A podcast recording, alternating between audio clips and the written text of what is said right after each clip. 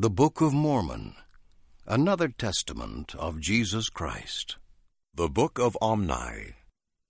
Omni, Amaron, Chemish, Abinadom, and Amaleki, each in turn keep the records. Mosiah discovers the people of Zarahemla who came from Jerusalem in the days of Zedekiah. He is made king over them. The Mulekites had discovered Coriantumr, the last of the Jaredites. King Benjamin succeeds Mosiah. Men should offer their souls as an offering to Christ.